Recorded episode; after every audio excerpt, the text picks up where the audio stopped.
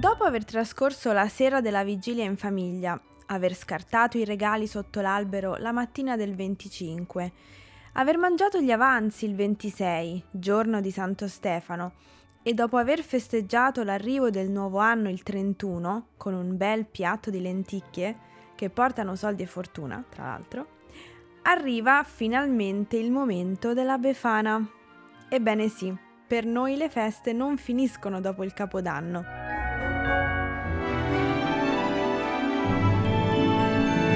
La Befana viene di notte con le scarpe tutte rotte, neve, gelo, tramontana. Viva viva la Befana!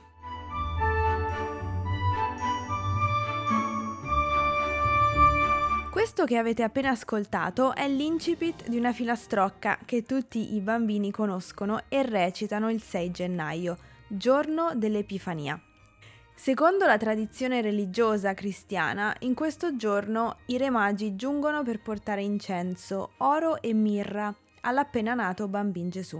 Secondo la tradizione più popolare, una vecchia signora porta dolci o carbone ai bambini.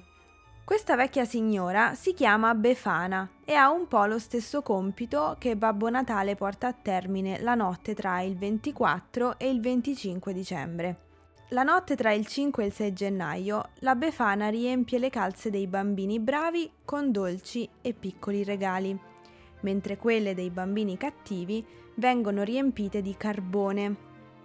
Un tempo era carbone vero, ma adesso anche questo si è trasformato in zucchero, che non fa per niente bene ai denti.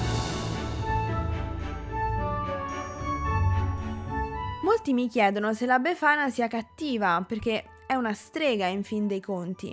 Ma in realtà no, la Befana è una strega buona, è un personaggio positivo che tutti i bambini adorano, un po' come Babbo Natale.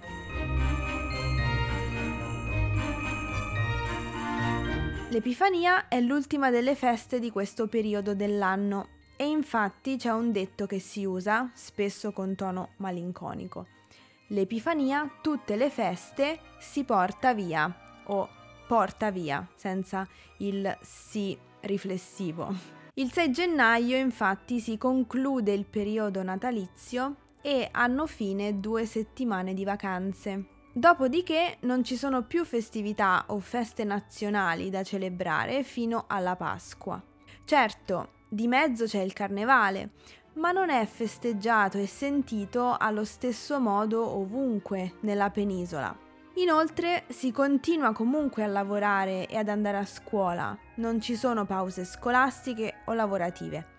Per questo forse si sente di più questo stacco tra l'Epifania e poi la Pasqua, che generalmente cade nel mese di aprile.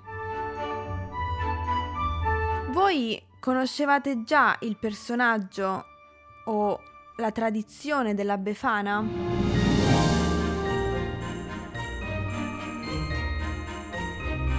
Quindi fatemi sapere se già conoscevate la Befana oppure no. Grazie mille per aver ascoltato questo episodio del podcast e vi ricordo che potete ascoltare il mio podcast su SoundCloud, iTunes e Spotify. Al prossimo episodio! Ciao!